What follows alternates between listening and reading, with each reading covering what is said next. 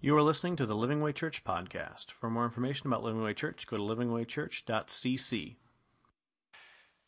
All right, now I don't know if you guys were on the Facebook group yesterday, but I put a special request out on the Facebook, and that was I needed a paddle, a spanking paddle.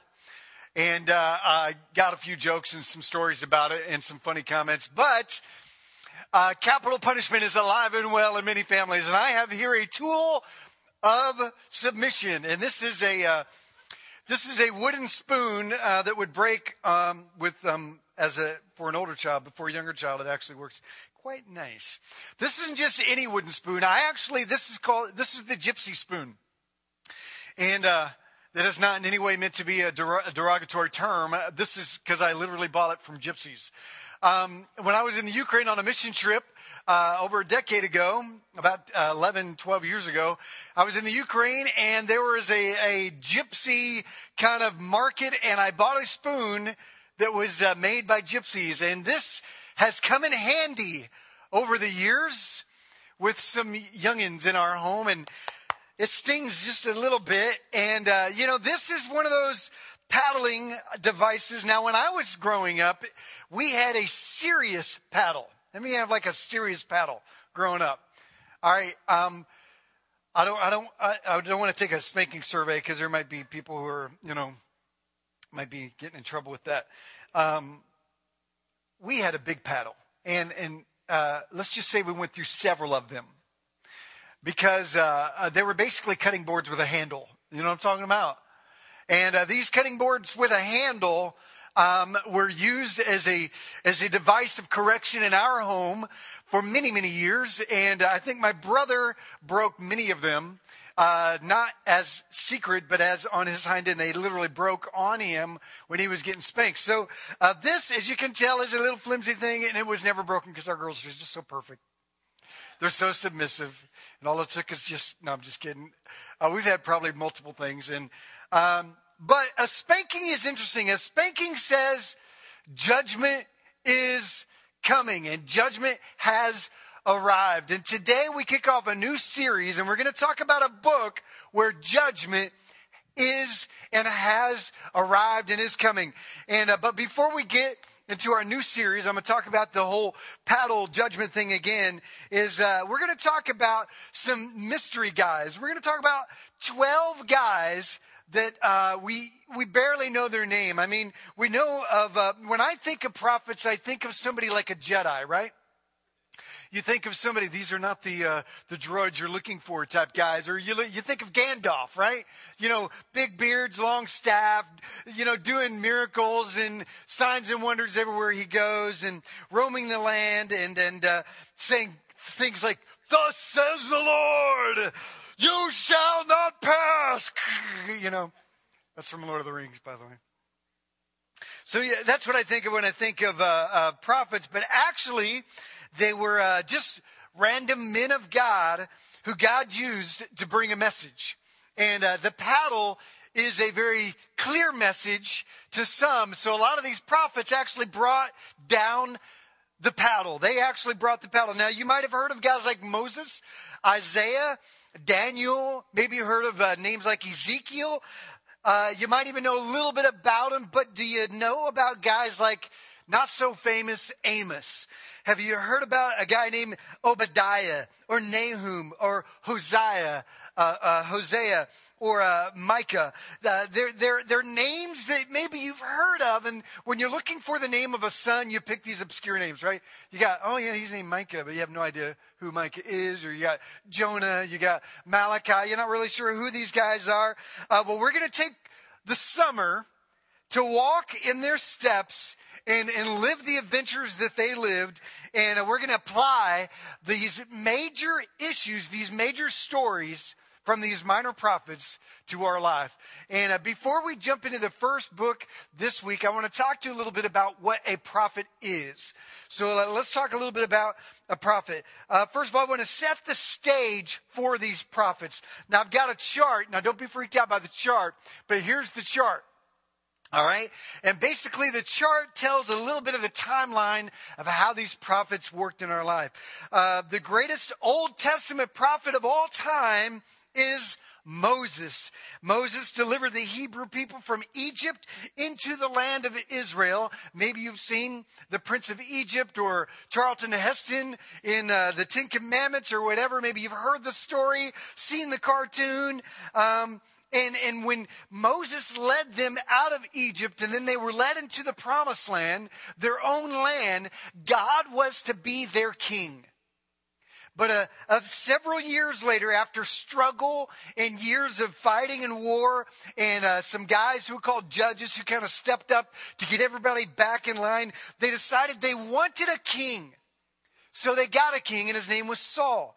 Saul was the perfect person for the job, except he lacked a deep faith in God. He looked the part. He was a great soldier. He was a warrior. He was just a, he looked and fit the role, but his heart was far from God and was very shaky at best in his walk with God. So, uh, because of that, God gave his throne, the Saul, Saul's throne, not to his son, but to a new kid named David. And David became the greatest king of Israel that they ever had. And uh, he passed his throne on to his son, and you might have heard of the guy named Solomon. That's David's son. And Solomon is known as the wisest guy who ever lived until he got older, and then he became one of the dumbest guys who ever lived because he had many, many wives, and it began to be his downfall, and he began to fall away from God. Not so wise after all.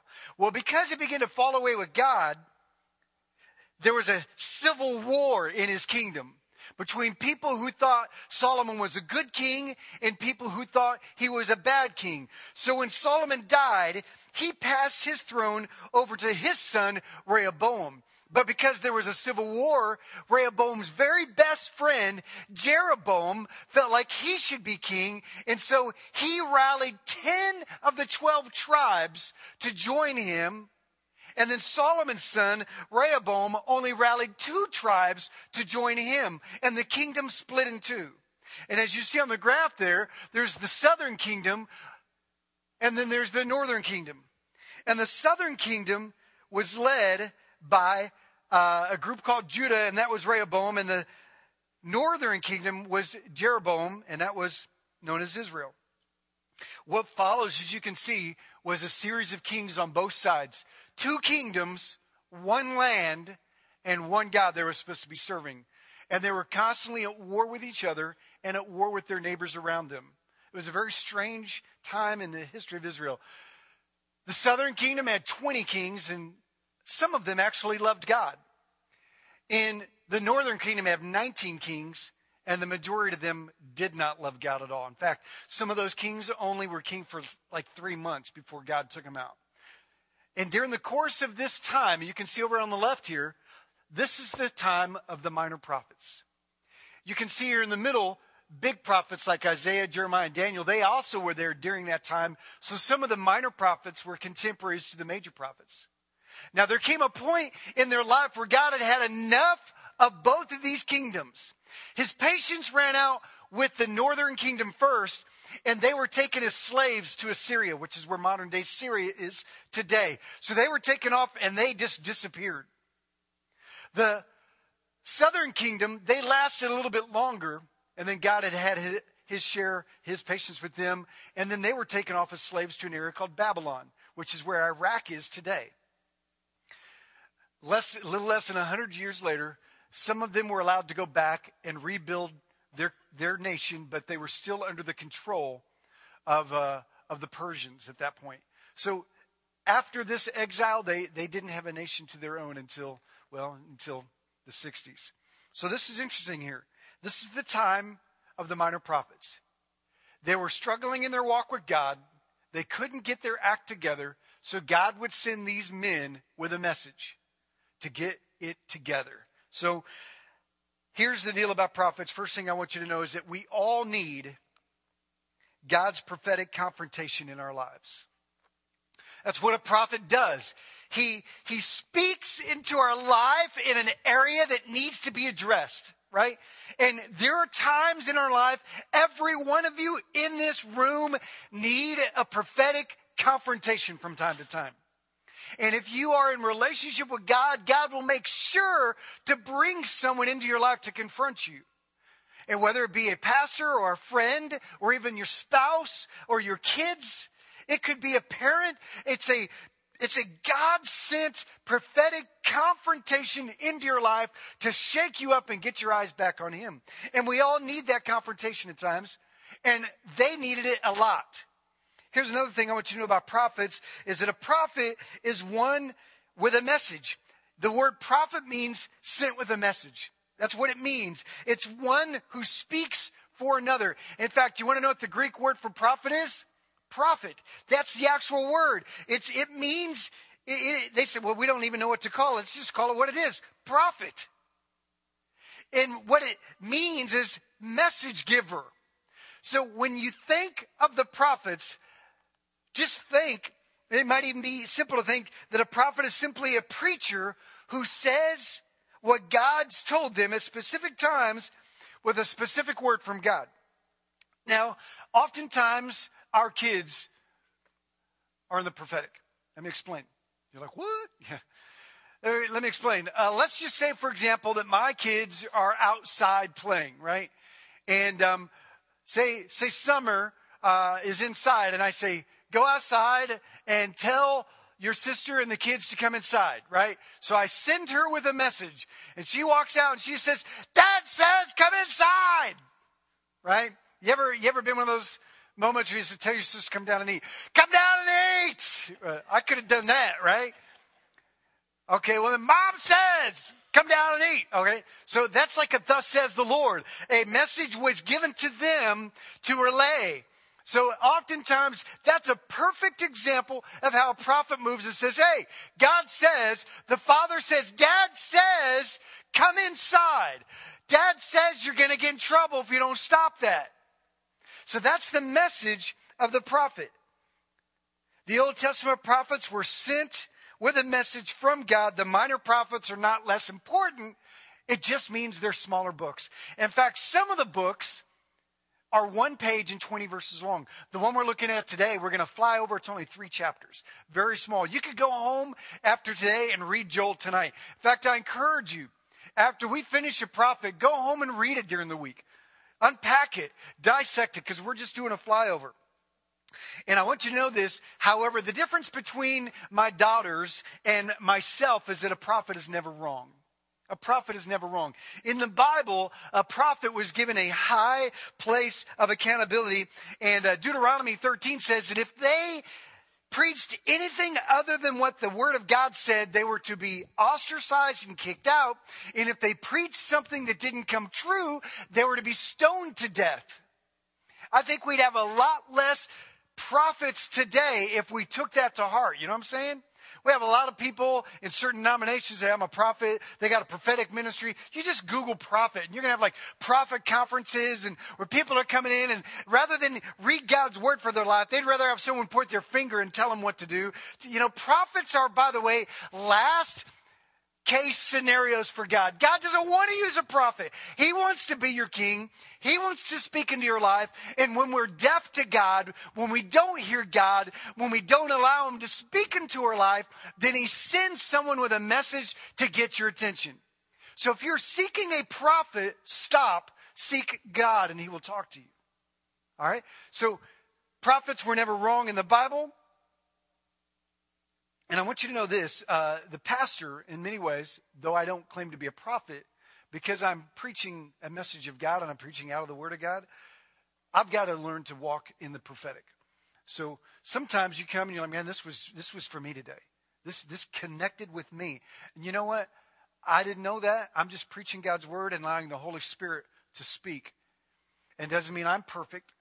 It doesn't mean I don't make mistakes. I'm not claiming to be like an Old Testament prophet, but I want to encourage you to know that when pastors and leaders and elders and things get in front of you to speak into your life, they're speaking in a prophetic.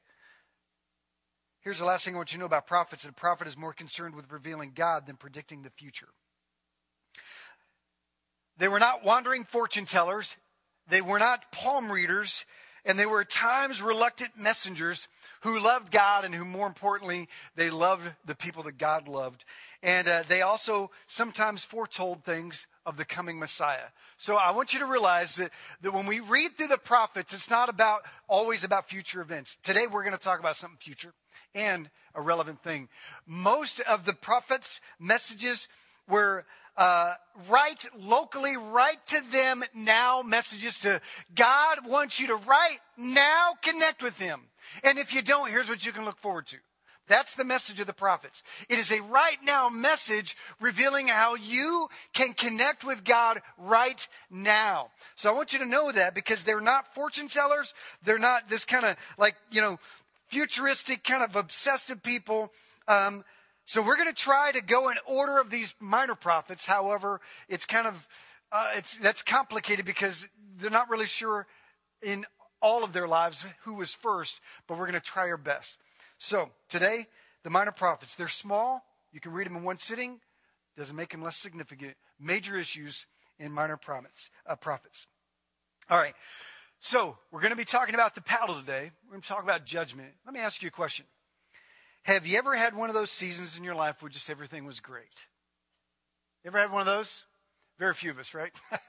it's like everything's awesome. You know, maybe you've had a week like that. You, you got the, the good parking spot. You just got a raise or things are going great in your family. You're leaving for work and you said, I love you, honey. You got a kiss. You had a great night the, the night before and, or you wake up, you had a, just a good day. Things are going pretty well. Doesn't mean everything's perfect, but then life is good. And then all of a sudden, bam, everything is taken away from you you, you start getting a pain in your side and the doctor says it's not good. Or all of a sudden you go to work and you love your job and they say, sorry, downsize and we're letting you go.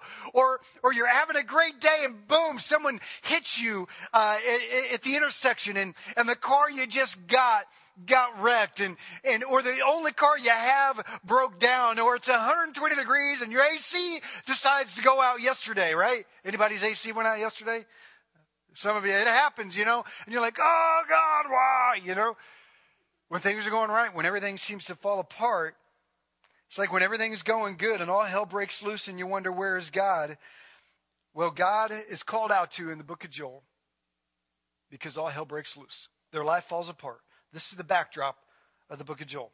By the way, Joel means this it means Yahweh is God. And he's speaking to Judah, the southern kingdom.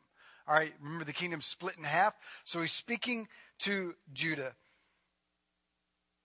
Here's the deal, though, and this is the question that when we cry out for the presence of God, are we truly prepared for what the presence of God will bring?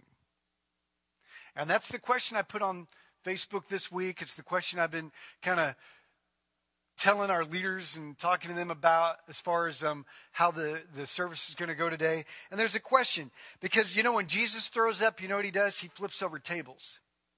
He, he, he uh, you know, when Jesus shows up, oftentimes he, he throws out the money changers and, and he beats those that are, uh, that are out of the will of God. You know, he did that. You know, when God shows up, it's not just rainbows and, and care bears and, and unicorns. When God shows up, there, there's a bit of, there's a paddle that comes with him if, if there's justice that needs to be served.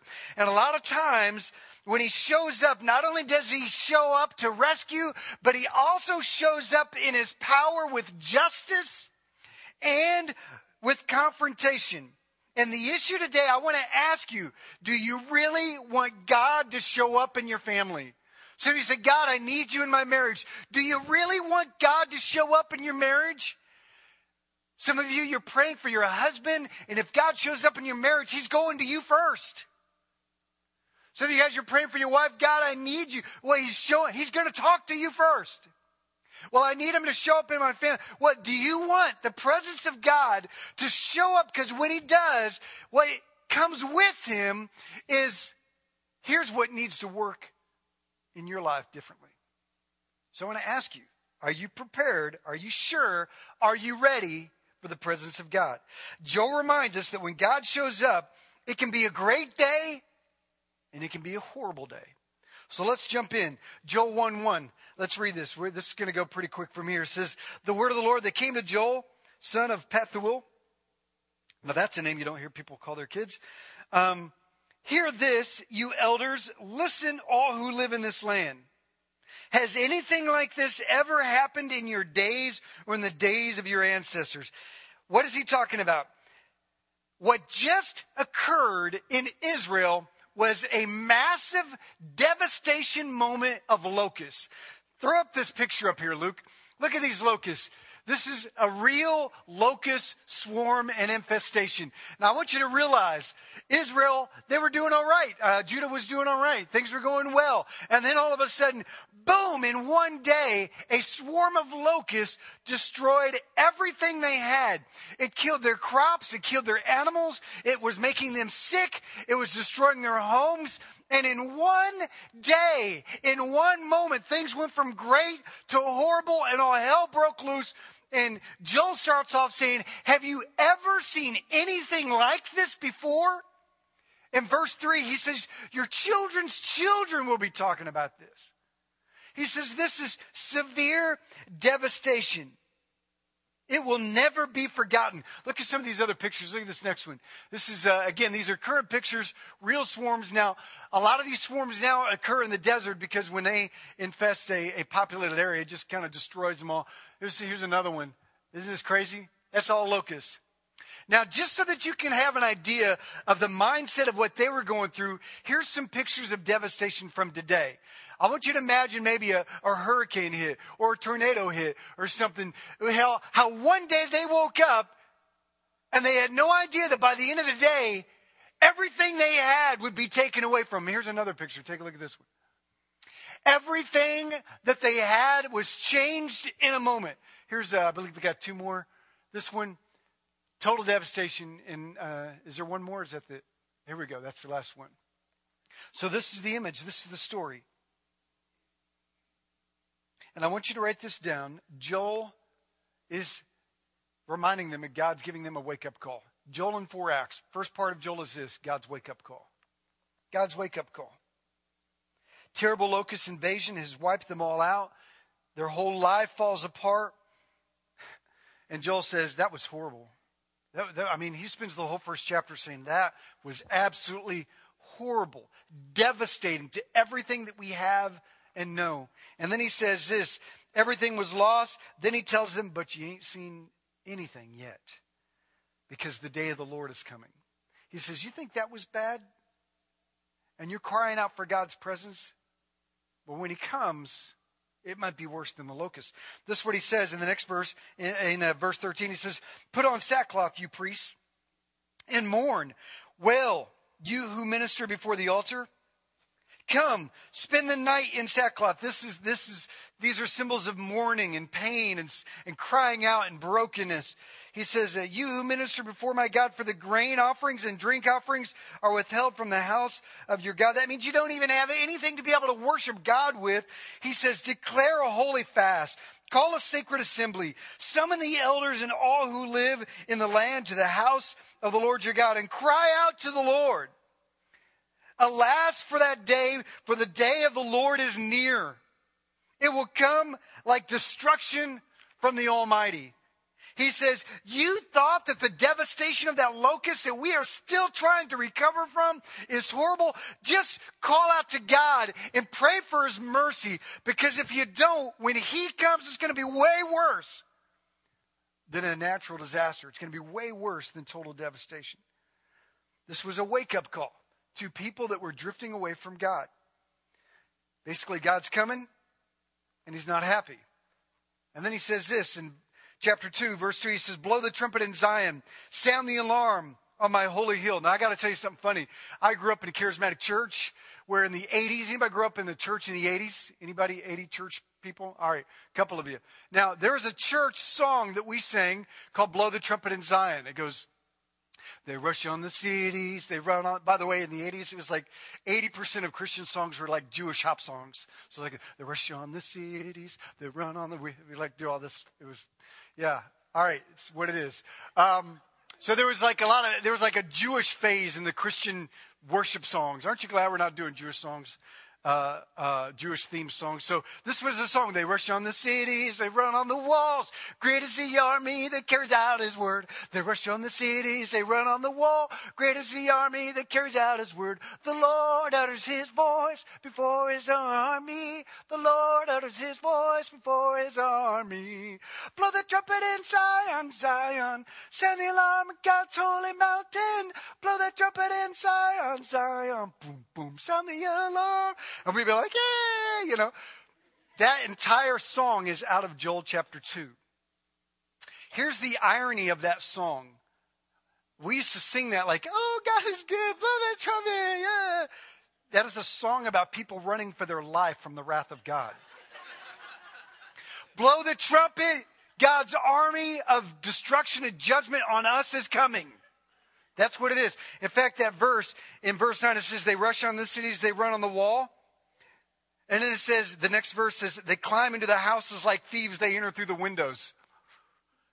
It's like the army will invade your life. Help! They're coming after us. So it says, blow the trumpet in Zion, sound the alarm. Verse 2 says, let all who live in the land tremble. For the day of the Lord is coming. It is close at hand, a day of darkness and gloom, a day of clouds and blackness. Like dawn spreading across the mountains, a large and mighty army comes, such as never was in ancient times, nor ever will be in ages to come. We used to sing that song like, oh God, we love you. But it's a song of God's judgment coming upon his own people. I don't think we were very smart in singing that song. You know, it makes me think of when uh, when when children, um, you know, uh, if you, Dad, if you happen to be at work during the day, and um, you know, when you come home, man, I loved when my my girls were little, and I love them now, but when I used to come home, I was like, Daddy! Right? I mean, there's nothing, I was talking to someone this last week, there's nothing more beautiful than the sound of your own children calling you daddy, particularly a small child. He's like, oh, they love me. Right? So they're coming, daddy! They, ta- they used to tackle me no matter wherever they're at, no matter whether they're in the room. They're, they're grabbing your arms and like, get off me. Oh. You know, it was fun. And when only one of them came running, you know somebody got in trouble. Right? So when only one says, Daddy, where's the other one? Hmm? At some point in the day, that other child had got in trouble, and mom might have said, Well, wait till your father gets home. So all of a sudden, daddy's excitement of being home is now filled with fear and, tre- and trembling, right? Because with daddy's coming home comes judgment, comes possibly the paddle, comes discipline. So when God comes home, sometimes it's a great day and sometimes it's a day of judgment. It's a horrible day. This is the picture here. Joel is painting a picture. He says, Dad's coming home. And for some of you, it'll be Daddy. And for some of you, you'll be hiding. It's a horrible day of fear and trembling. Verse 11 says, The day of the Lord is great. It is dreadful. Who can endure it? So the first half of Joel is devastating description of events that took place and the coming events of God's coming. Then Joel offers an invitation. The second part is about this God's invitation. That's the first one, God's wake up call. The second is God's invitation to have them be restored and pour out his spirit. This is verse 12. It says this It says, Even now, declares the Lord, return to me with all your heart with fasting and weeping and mourning. This is the Lord's invitation. He says, Return to me. He says, Rend your heart and not your garments. You see, here's what they would do. When they were, uh, you know, trying to cry out to God, they would take their clothes, and they would rip their, they would rend them, they would rip them apart. So, uh, like these priests and people, they go, oh God, there was the, oh, and it became a symbol of brokenness. But a lot of times people would rend their garments with no heart change. And God said, you know, rend your heart, not your garments. Don't let it be just an outward sign of brokenness. Don't just walk an aisle or pray a prayer or say, God, forgive me, but let your heart be torn. Rend your heart. Lay your heart open before me. This is not about being more religious. This is about being broken before God, humbled and downcast. He says, return to the Lord your God. That return means to repent. It means that you're going in this direction. It's time to turn around and go in the other direction. Return. He's saying, repent, turn around. For he is gracious and compassionate, slow to anger, and abounding in love. And he relents from sending calamity. That means he will change not his mind because God is not like man that he should change his mind, but he will actually move his plans to be fulfilled in a way that doesn't affect your judgment. He says, Who knows? He may turn and relent and leave behind a blessing. So Joel extends an invitation. He says, Some of you are so far from God, you're going through the motions. It's time to be broken and humbled because the Lord is coming. And when the presence of God shows up, so is a paddle. And he says, but if you will be broken before God, if you will lay your heart bare before him and turn from the direction you're going to a, a, direction that turns towards God, he says, God might just show up and turn your life around. He might turn your calamity into blessing. He will change your life. Joel tells them that if they don't, an army greater than locusts will swoop in like a swarm and take them all out. That's the rest of chapter 2. So they humbled themselves and they cried out to God. And this is what happened. Verse, uh, this third part is God's wake up. Number two is God's invitation. This one is God's response. And that is, I receive you. I will bless you. I will rescue you. I forgive you. They cried out to God and humbled. They cleaned house inside and out. Joel 2:18 says then the Lord was jealous for his land and took pity on his people. God tells them he says I'm going to push back the locusts and I'm going to restore your land. I'm going to restore your cattle. I'm going to restore your homes, all that the locusts have eaten. And then a beautiful verse in the Bible is Joel 2:25. He says, "I will repay you for the years the locusts have eaten." Man, one of the greatest verses of the Bible the great locusts and the young locusts, and the other locusts and the locust swarm, my great army that I sent among you. He says basically everything that has been robbed and stolen from you, these swarms of enemies and, and infestations in your life, he says, I will restore. Then you will know that I am in Israel, and that I am the Lord your God, and that there is no other, and never again will my people be shamed. You see, the locusts turned out to be a good thing. For them, it revealed God's return Everything falling apart became a moment of blessing for them. Here's the last thing there's God's uh, wake up call, God's invitation, God's um, response, and then what happens with the next of Joel is God's restoration plan, and he actually starts getting talking about future things. Let's read some of it. Joel 2:28 says, that afterward I will pour out my spirit on all people. Your sons and daughters will prophesy. Your old men will dream dreams, and your young men will see visions. Even on my servants, both men and women, I will pour out my spirit in those days." He's talking about a future event where the spirit of God will fall upon us and empower us from the inside out now, this is God's promise to empower and to be present with us. And He says, There's going to come a day when not only am I going to show up and be with you, but I'm going to show up and be in you. And you know, in Acts chapter 2, Peter stood up in front of everybody and began to preach the gospel of Jesus Christ. And in Acts chapter 2, the Holy Spirit fell upon them all and they began to speak in a new language. The power of God began to fill them with boldness and Peter quoted Joel right there. And he says, This is what Joel prophesied. He says, This day it is fulfilled. And he says, At this moment, right now, 40 days after the resurrection of Jesus, Joel is coming to life. And from this day forward, through Jesus Christ, not only is the Spirit of God with us, but through Jesus, the Spirit is now in us. What a great thing to look forward to. They didn't get it. We got it. The rest of Joel is Joel looking to a time when God will come to judge all mankind and restore and establish a kingdom. So, what's the takeaway from this book? I want to give you three things that Joel says that we can take home with us today. Joel on the go, the prophet's words to us today. By the way, we need to be careful when applying the prophets because here's the deal they were not written to us. Okay? Joel is not written to me. It was not written to you. Joel was written to Judah. So if we want to know what Joel means, we need to read it like we're from Judah understand how they read it, and then find out how it applies to us. Because I think a lot of preachers are guilty of taking the Bible and trying to apply a passage or something to their current time and trying to say, well, this means this, this means that. We need to read it through the eyes of Judah and then find out how it applies to us. And a lot of times, especially in the prophets, people often take out of context and they'll say natural disasters. That means everything bad that's ever happened 9 11, the hurricanes, the tornadoes. That's God's judgment, just like Joel. No, no, no, no, no, no. Just step back. I'm not saying that. When a disaster comes, I'm not saying Joel is our word. All right? But there are things in Joel that we can take away from these things.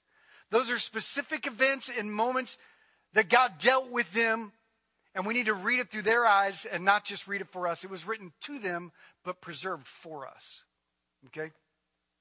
And also, a lot of times read into the prophets in times events, and they start like you know saying like in a minute we're going to take a, just a glimpse at some of the future stuff that Joel talked about. And a lot of times people try to apply it to to politics or to the president or to world events, and we need to be very careful in how we do that.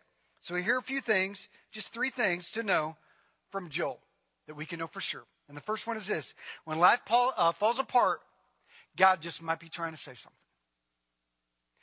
When your life seems to be falling apart, when all hell breaks loose in your life, God just might be trying to say something. Now, I'm not saying that, that every bad that thing that happens is, is God trying to talk to you, but we need to realize that when this, when these things happen, we need to look in the mirror. We need to say, God, my life is falling apart. Are you trying to get my attention? Are you trying to get me down on my knees? Are you trying to get me in a gutter so that I can finally look up for once? We need to look in the mirror, and if there's sin in our life, we need to get rid of it. And if there's not sin in our life, we need to hold on. Because some of you are like Joel. Let me tell you something. When that swarm of locusts came, they didn't pass over Joel's house. They didn't skip Joel's family. Joel was right in the middle of that swarm of disaster. And God was not trying to speak uh, a change for Joel. Joel was the message giver. And some of us, like Joel, are just caught in the, in the, in the disaster rubble, right? And I want you to know so when the disasters come in your life, when trials come, when something is falling apart, look in the mirror. God, do I need to work on something? And if you searched your heart and found something, lay it bare before the Lord. Rend your heart. Say, God, here I am. I'm broken before you. Thank you for revealing it to me through a heartache. And if you don't see anything, just hang on and trust God because He's doing a great work in you and the people around you. Sometimes we are the Joel, and sometimes we're Judah. Here's second thing I want you to know about Joel that we can take home with us is that the final day of the Lord will not be great for everyone. For some of you, when dad comes home, we'll be going, Daddy, I love you, Daddy. We'll be grabbing onto him. And for some of us, we'll be hiding in our closet. For some of us, we'll be running from him. We'll be fearful of him. We'll be unready. It will be a great day for some and a horrible day for others and this is important. They thought that when the Lord showed up, He would just like fix everything. He would like, you know, repair everything, re- re- replace everything, and, you know, wipe out all their enemies. But I want to tell you something. When you call for the presence of God in your family, in your life, and you're saying, God, I want more of you, then you know what? If God's going to be more in you, guess what's got to be less? You. The only way that God can be more in you if this is if there's less of you. So when we say, God, more of you, the rest of it has got to be less of me.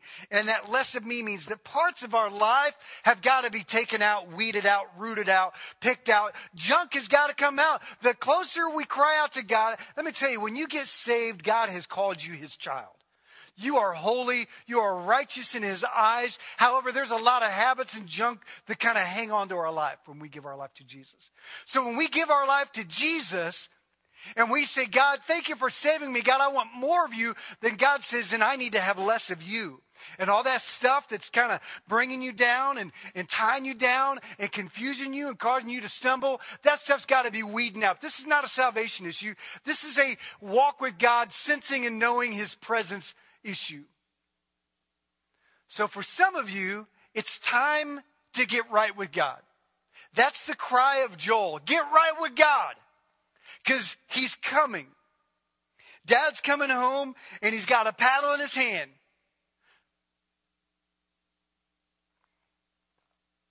We do the same. We get excited about the return of Jesus and cry out for his presence, but I don't think we're ready for him to show up. Look at verse 30 of Joel chapter 2. He says, I will show wonders in the heavens and on the earth, blood and fire and billows of smoke. The sun will be turned into darkness and the moon to blood before the coming of the great and dreadful day of the Lord. And everyone who calls on the name of the Lord will be saved. For on Mount Zion and in Jerusalem, there will be deliverance, as the Lord has said, even among the survivors whom the Lord calls. Joel begins to talk in this apocalyptic style using hyperbole. That means very ex- uh, extravagant, exaggerated words to talk about the great and glorious final return of Jesus. This is a multi layered prophecy. Number one, it's a prophecy of the actual judgment that came upon them years later when they were sent into exile and the temple was destroyed. Number two, it also represents that great day when the actual temple was destroyed in the lifetime of the disciples. When Peter stood up and said, Joel is fulfilled in our lifetime, it happened. Just 40 years later, that entire city was brought down to complete rubble and Joel was fulfilled.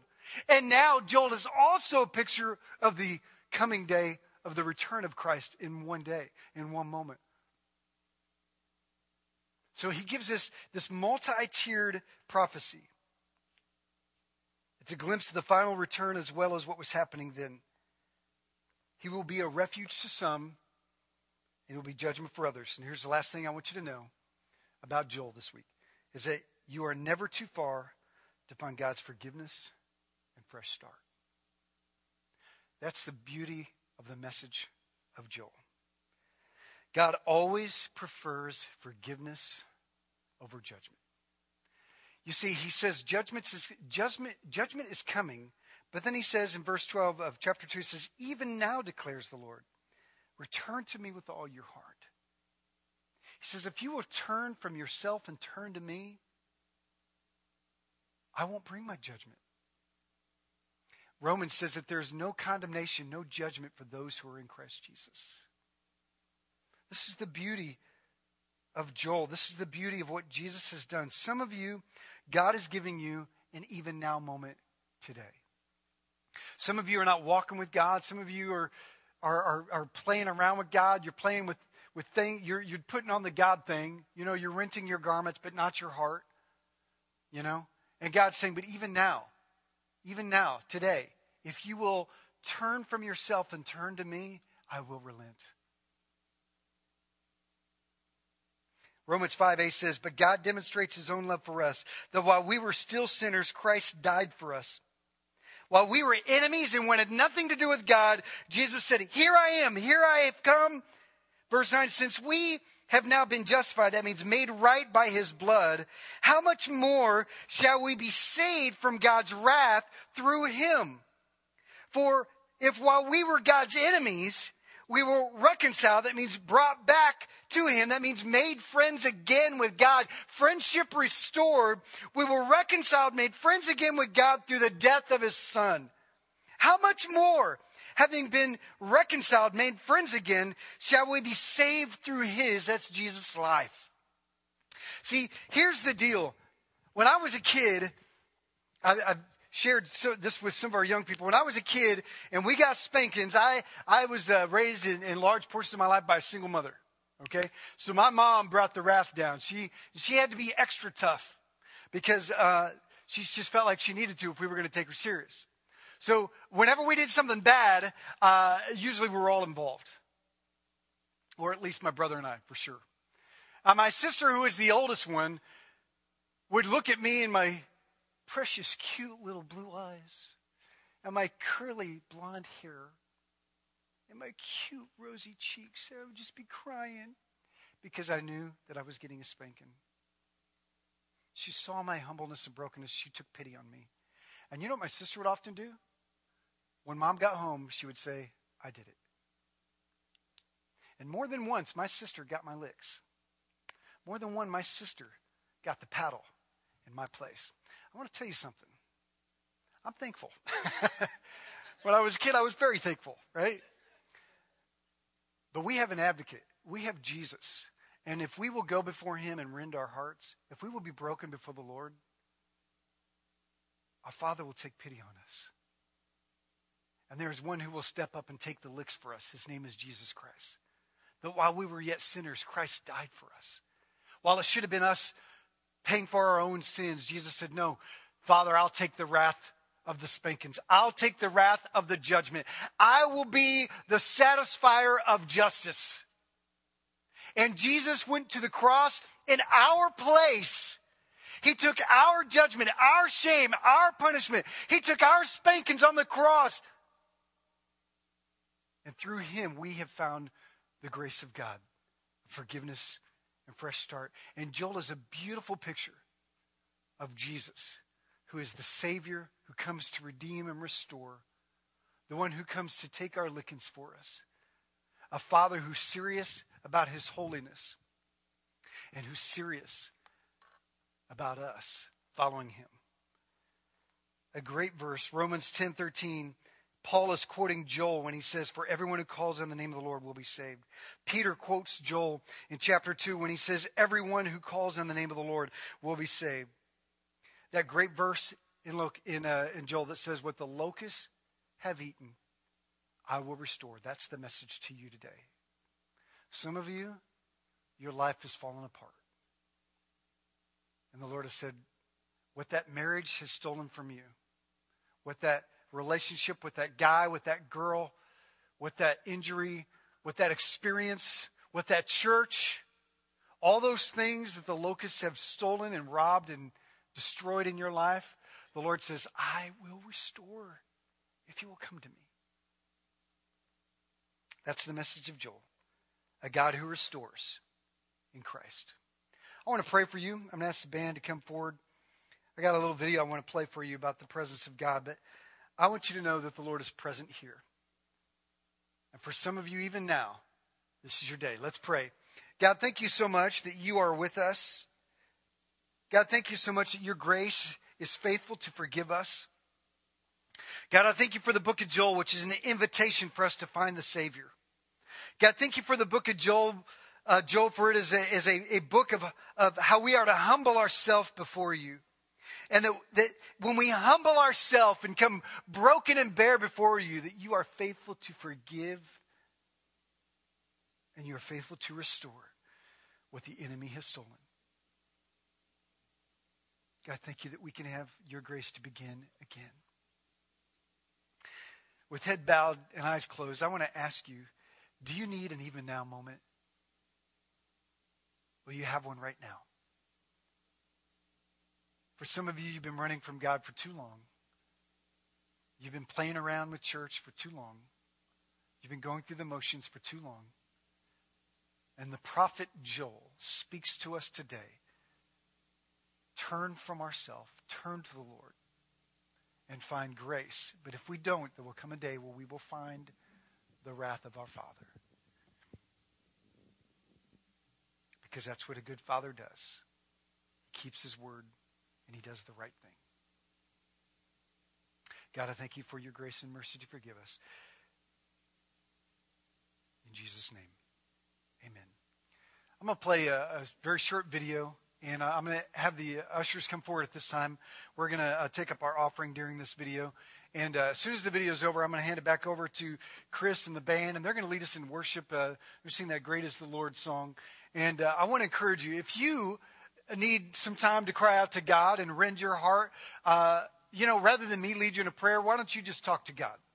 All right? So after this video, I want you to, to see God's grace for us. And then when we worship God, will you just cry out to God? If, if you're here and you need Him, maybe you've been away from Him for a while, or maybe you've never known Him, during this next song that we're going to sing, will you just cry out to Him and say, God, forgive me? Thank you for the cross. Your resurrection proved that it was true. Show me how I can be more like you. Lord, I pray. I'm going to invite you to pray that. Just talk to God on your own. Uh, thank you for being a part of our worship service today. Thank you for listening to the Living Way Church podcast. If you enjoyed this message, we hope you come visit us in Garland, Texas. For directions and more information about the church, go to www.livingwaychurch.cc.